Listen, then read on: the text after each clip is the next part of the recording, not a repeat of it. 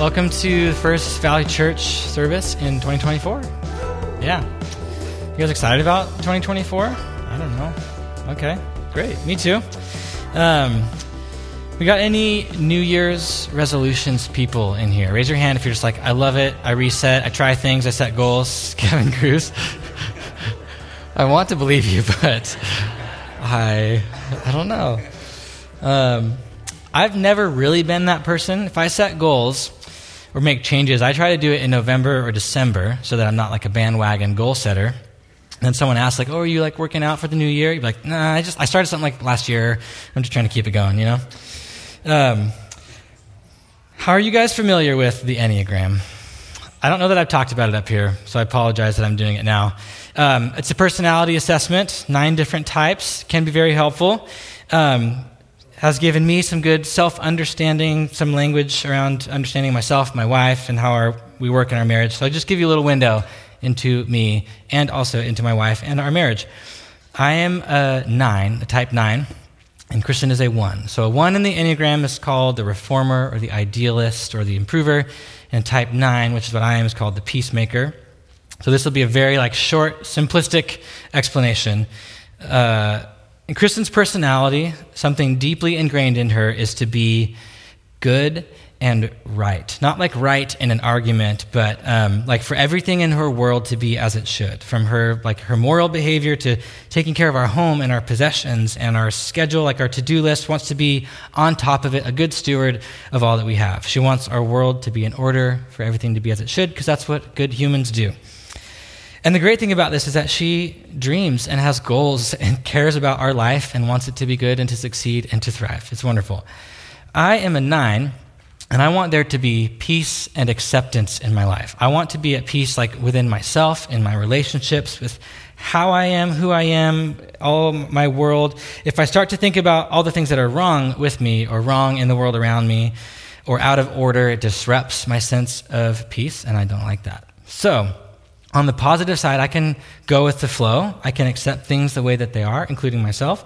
I can be content. On the negative side, I tend to minimize problems in myself or in the world around me. I can live in unhealthy like uh, passivity or accept false peace. Um, so you can imagine, if you just think about those two kind of personalities existing together, the conversations that we've got to have over the last eleven years, me being okay with good enough when maybe I should probably care that something improve and get better. And uh, Kristen, you know, caring about our life and trying to make everything better and improved as it should be. It's taken me a while, but I'm learning that Kristen's personality, this part of it, is beautiful and invaluable, and there are a million things that would never change in our life if it wasn't for Kristen uh, caring about them. So I bring this up to highlight just the differences when it comes to like assessing yourself and your life and deciding, do you want to try to make changes? It's kind of something that a lot of people do around New Year's. So I'm thinking about the different personalities as it relates to assessing yourself and setting goals and thinking about things you want to change. Maybe you're more like Kristen and you love thinking about things in your world that you want to change this year. Things to make right, things to fix, things to improve. You're dreaming about what could be. Or maybe you're more like me and you don't think about those things quite as much. The new year rolls around and you're like, I don't know, I don't really have any goals. I'm kind of I'm kind of good with the way things are. So tonight I want to talk specifically about um, New Year's goals related to your relationship with Jesus. Um, I would imagine maybe some of you have started like a, a Bible reading program. Maybe you're going to try to read through the Bible this year. Maybe you're setting an alarm to try to get up a little earlier, spend some time praying. Maybe you're going to try to get to church. All great things. Don't let me stop you from doing them. I want to talk about why we set these goals, like with what attitude and heart posture that we kind of approach assessing ourselves and then setting goals for ourselves. What motivates you to have a New Year's resolution or to set a goal or to like motivate yourself to change? Um, or what motivates you not to set goals like that? Whether we set spiritual goals at this time or at any time, whether we set them and then why we do or why we don't, is an area of our lives that desperately needs the gospel. So the moment you begin to like self-assess, asking questions of yourself like, Who am I? How am I? How am I doing? Am I good? Am I good enough? What's not good enough? I should change, or ah, I don't really need to change that. I'm fine. The moment we're starting to delve into that territory of our lives, it is a sacred space that the gospel would speak to.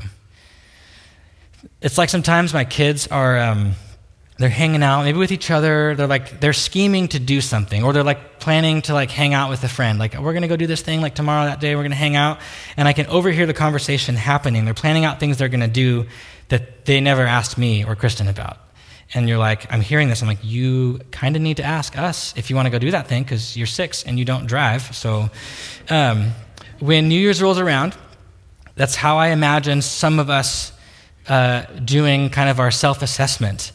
We have these conversations, maybe just with yourself in your head, or maybe with others, making plans, thinking deeply about improving and bettering yourself, or asking the question, do I even need to do that? And Jesus may be like, hello? Over here, like, I'm the one who can help you do this, and so maybe you should invite me in to that conversation. So this is kind of my main thought. If you grab one thing to, th- to think about this week, it'd be this. Uh, if your desire to, like, assess yourself and your life with Jesus, setting goals, if it was a garden, like a garden bed, and you're thinking about planting things or growing things or whether or not you need to, it needs to be watered by the gospel of Jesus, not the gospel of self-improvement or false peace. So if you assessing, how's my life, how am I doing, if that was a garden, it needs to be watered by the actual gospel, not these false gospels of self-improvement or false peace.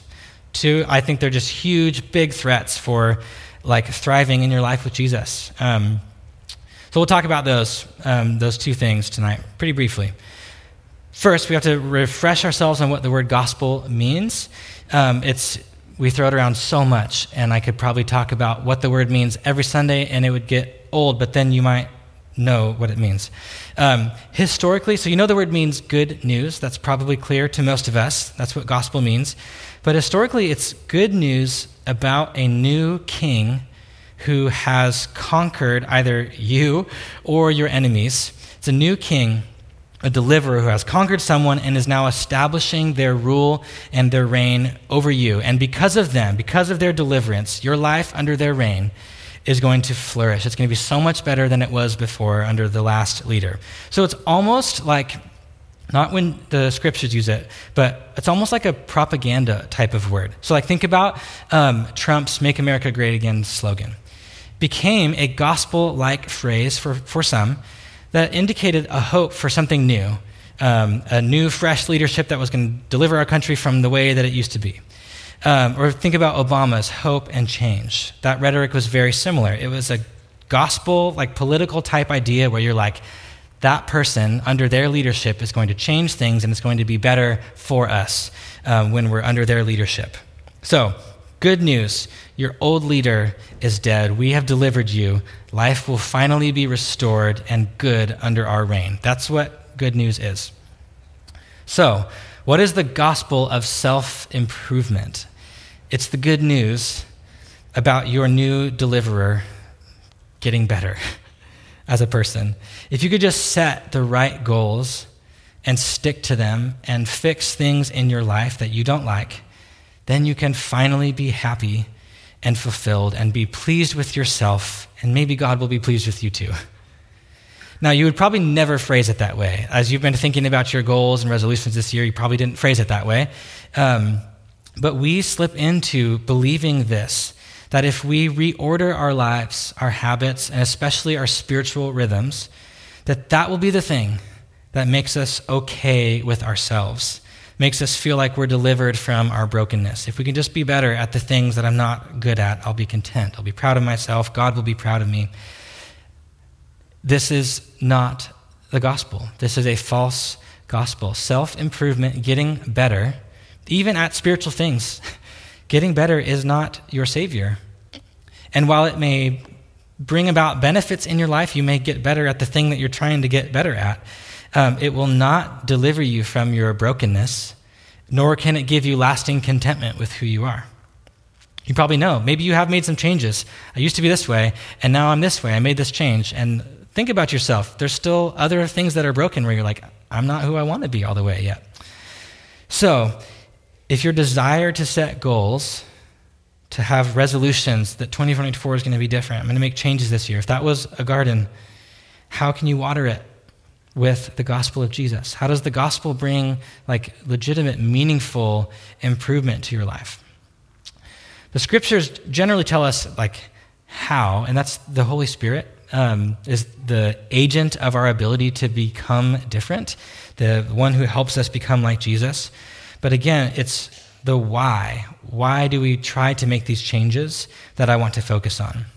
So if you're a resolution person, a goal setter, if you're craving change and improvement in your life with Jesus right now, my heart for you would be figure out how to be motivated by the gospel of Jesus. Not just, I need to be better. I need to get better this year. I want to better myself. Self-improvement says you need to be better this year. And if you get better, you'll feel good about yourself. And to be clear, feeling okay about who you are is one hundred percent part of being saved. That should come with salvation in Jesus, that you can live in your skin and in your mind and your heart and look in the mirror and believe like, I am okay. I am good. I'm who I'm supposed to be, and I'm proud of the person that I am. That is and should be a result of salvation. It's just that self-improvement won't bring that for you. It doesn't come from just you doing better. It actually comes from Jesus. What he says about you, not from what you feel about you after making changes in your life. So I'm going to read a passage um, that I think will help water this uh, garden of your life and thinking about the changes you want to make. I'm not going to tell you the reference. I'm going to read it in a different uh, translation. You'll probably go like, ah, I know what that one is. But uh, it's different, and I think maybe a helpful way to kind of hear it fresh. So let me read this to you. It wasn't so long ago that you were mired in that old stagnant life of sin. You let the world, which doesn't know the first thing about living, tell you how to live. You filled your lungs with polluted unbelief and then exhaled disobedience. We all did it. All of us doing what we felt like doing when we felt like doing it. All of us in the same boat. It's a wonder God didn't lose his temper and do away with the whole lot of us. Instead, immense in mercy and with an incredible love, he embraced us. He took our sin-dead lives and made us alive in Christ. He did all this on his own with no help from us. And then he picked us up and set us down in highest heaven in company with Jesus, our Messiah. Now God has us where he wants us, with all the time in this world and the next to shower grace and kindness upon us in Christ Jesus. Saving is all his idea and all his work. All we do is trust him enough to let him do it. It's God's gift from start to finish. We don't play the major role. If we did, we'd probably go around bragging that we'd done the whole thing. No, we neither make nor save ourselves. God does both the making and saving. He creates each of us by Christ Jesus to join him in the work he does, the good work he has gotten ready for us to do, and the work we had better be doing. So this is Ephesians two, one through ten in the Message. You can and should set some goals. And now is a great time to do it, to become more like Jesus. But the reason that you can even do that at all, then the only reason that you should, is because God already sees the version of you that you're that you're after when he looks at you. He calls you in this passage and other translations his masterpiece or his workmanship. That's what he calls you already. And while we get lost in our hearts, maybe in either just d- disappointment in ourselves or self-loathing or self-hatred, trying to make ourselves better, God's like, I love what I already made. And I can't wait to see you become even more that I want you to be. But there is no amount of order or spiritual discipline that you could implement in your life that would make you happy with yourself or pleasing to God outside of the work of salvation that he's already done in you, and the identity that he's already given you. Just as you are right now in this moment, you are God's masterpiece and his workmanship, saved by grace alone through simply trusting in Jesus. He's already proud of you. He already loves you. I've been thinking about if um, one of my kids, say Scout, came up to me, and I could sense that he was just like, he wouldn't do this yet, maybe someday. Uh, very just like self-reflective, and like I could tell he was disappointed in himself. And he's like, Dad, I I know you're probably disappointed in me because I've been I've had lots of angry outbursts, and I've broken lots of things and thrown things and hit my little sister when I'm mad. I know I make many moments difficult. I just want you to know I feel really bad. Um, I know you're disappointed in me, and I'm going to be better this year. I'm going to, I'm going to clean up my behavior. With any of my kids, if I ever got like the faintest hint of self-hatred or disappointment in themselves, like on a deep level, I would try to murder that feeling so hard. I love my kids so much, and I know their faults and their behaviors, and I do want to see them uh, become more like Jesus and grow out of some of these things, but it doesn't even come close to changing how much I love them and believe in them and accept them and adore them just as they are. And I'm a broken man, like a, a very, very imperfect father. How much more does God already delight in you, knowing everything about you? And we're sitting here like kind of battling, like, oh, I should be better, I should do different, I gotta get better this year. So let me put it this way. If we knew how much our Father delights in us right now, in this very moment, we would approach New Year's goals, resolutions, with a much healthier, freer, gospel-led attitude. Like, yes, go for it, but not because you have to or else you're gonna like suffer in your own skin, but because your dad is proud of you and believes in you. So here's like, I've been thinking about the, I'll call it like a mental script. It's like something that you just kind of, maybe usually on accident, don't mean to say to yourself, but it's just kind of this automatic process that's happening in your mind. Um, here's one uh, that I I feel, and maybe you do too, which is when you think about setting goals, you think, I want to be the kind of person who blank. Like when it comes to setting spiritual goals, that's how you frame it in your mind is, that's the kind of person I want to be. I want to do these things. It's almost like you're looking at your life and yourself from outside, as if it was like the bio of a social media account where they're describing like who they are and what they do, or like a stat sheet for like an athlete. You're like, oh, there's Michael Engelking, is five nine, and he sometimes works out and sometimes but doesn't really read his Bible that much. And you're like looking at that version of yourself, like as a a set of statistics, and you want the page to look different. So you're like, ah, I just want to be the kind of person who can say, I read my Bible this year, or I get up early and I pray. Maybe that's just me being a really broken and cynical person, but um, I would suggest trying to get that out of our minds. That's not, I don't think, a healthy like mental script. Maybe we could try something like this. I want to be more connected to Jesus this year. I've sensed like a little bit of a deficit in my connectedness with him, and I may need to implement some rhythms and habits and changes this year to help facilitate that. Or I want to lean into and live as God's masterpiece this year and experience grace-driven and spirit-led um, sanctification. Like I, I want to get holy, holier this year, but only because the Spirit would allow that in the first place, and only because I've been saved by grace through faith in Jesus. So your Father in heaven delights in you right now.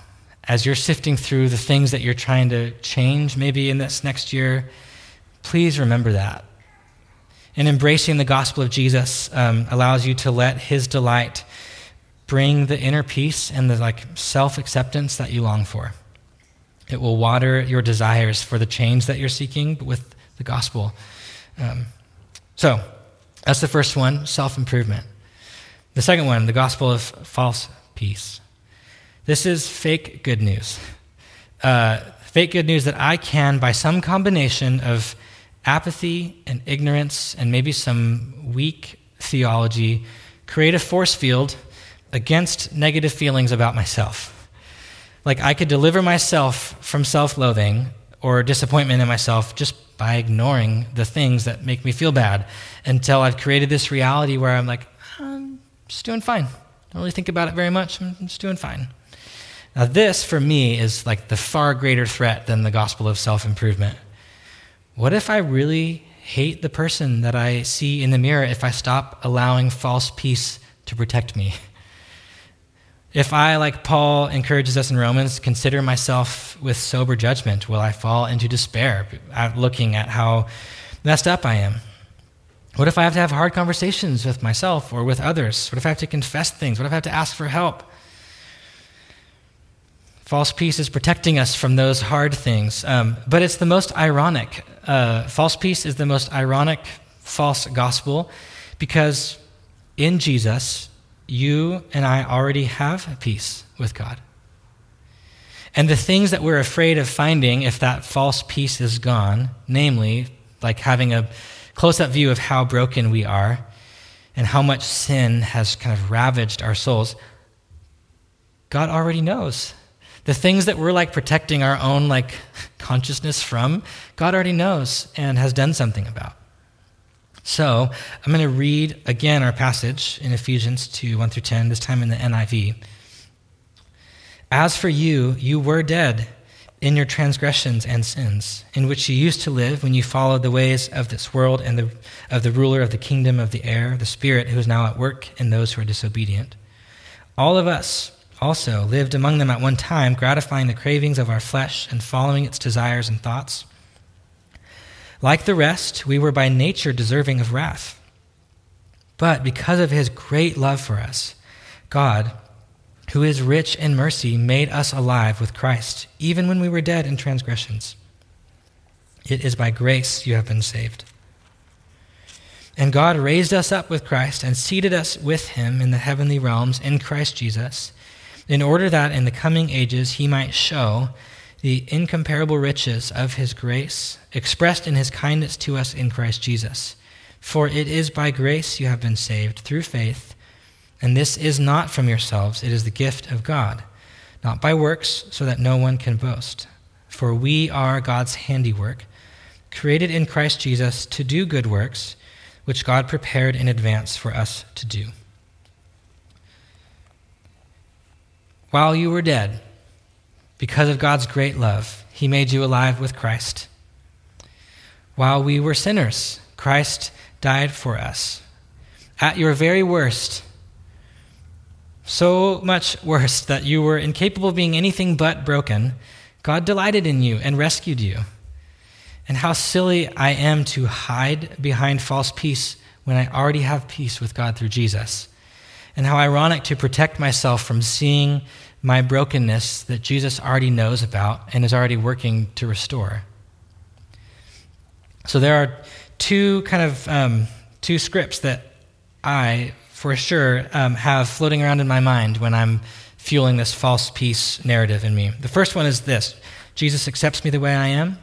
I'm generally pretty good, not as bad as someone else. Maybe not an actual person, but just some idea of like a worse category of a sinner or broken person. Comparison might be the thief of joy, but it can also be the thief of growth if you're only evaluating yourself against others, um, not against the standard that we want, which is Jesus.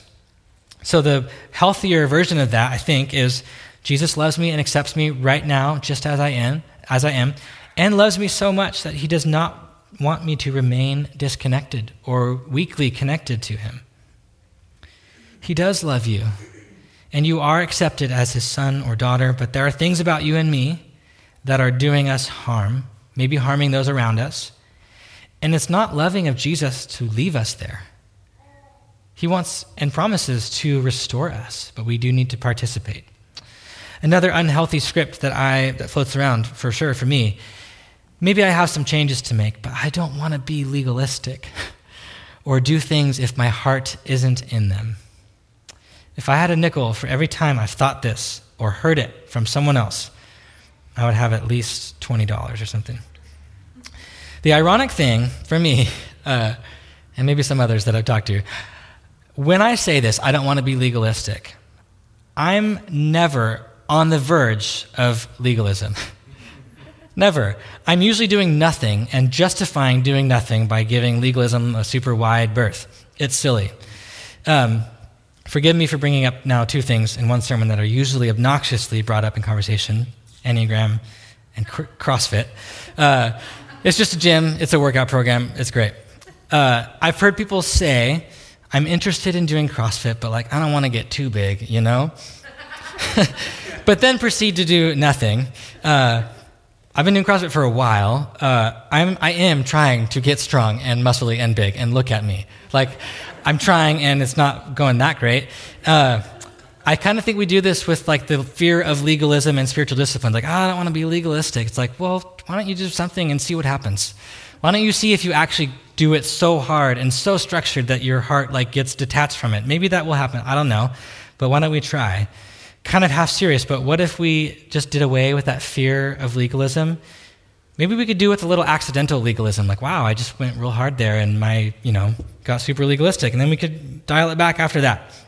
Or what if by the power of the Holy Spirit, we could have all the discipline and structure of a legalistic Pharisee, but less and less pride over our years of following Jesus, and fewer and fewer moments or seasons where your heart's not in it. Discipline does not lead to legalism. Uh, it's only when our hearts are checked out, which is what the Pharisees did. They had the rules and the structure and hearts that were checked out. We could have the rules and the structure and hearts that are checked in, and we don't need to be afraid of legalism. I'm preaching to myself here. You guys just happen to be hearing it all. So, go and read the crap out of your Bible this year. Uh, not because you want to be that person that reads their Bible in a year, but because you're going to find the power and the presence of God in the Word of God. Get up early and pray, not so you can feel like a disciplined person who's in control of their life, but because being connected to the vine is your source of life. Don't be afraid of legalism. If you, like me, need order and plans and structure, then just go all in, because every moment with God is worth it, and every structure or plan or rhythm that you may put in place, if it's going to help you have the best shot at being with the Lord, then do it. For years, I would read the Bible every year using an app, the Bible Project app, and I could mark my progress. And I loved being able to like check the box. I was a I was a box checker for a while. Uh, maybe some of you are also box checkers. I liked checking things off the list. The structure was helpful. And if my heart wasn't in it for some seasons, and that definitely happened, it wasn't the app's fault or the structure's fault. That was my fault for having a heart that wasn't like uh, tuned in.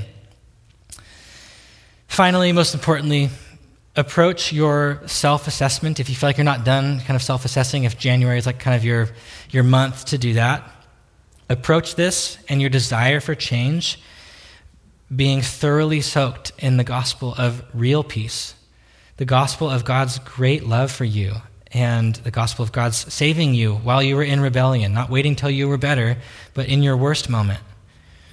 The gospel that brings about your adoption as a beloved son or daughter. He delights in us. Even as he sees us exactly as we are, he delights in us. And that is actually the best news, that he sees you. He sees the things that you don't want other people to see. He sees the things about yourself that you don't even, you're not aware of how bad they are. He sees that and delights in you. And so, go, uh, let's, let's go this year and let the Spirit cause us to grow in that the seedbed of God's grace and his love and his delight. Try things, set schedules and rhythms and reminders and alarms. Bounce back when it fails in a month or so. Don't be afraid of legalism. Don't be afraid of your brokenness, because God isn't. He sees you and delights in you, and is the only way, connected to him is the only way that we're going to become who he wants us to be.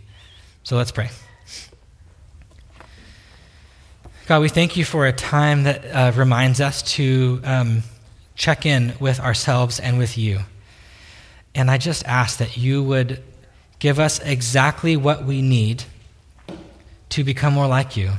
If that's a kick in the rear to set some goals, then would you help us do that, to consider ourselves with sober judgment and to move towards you.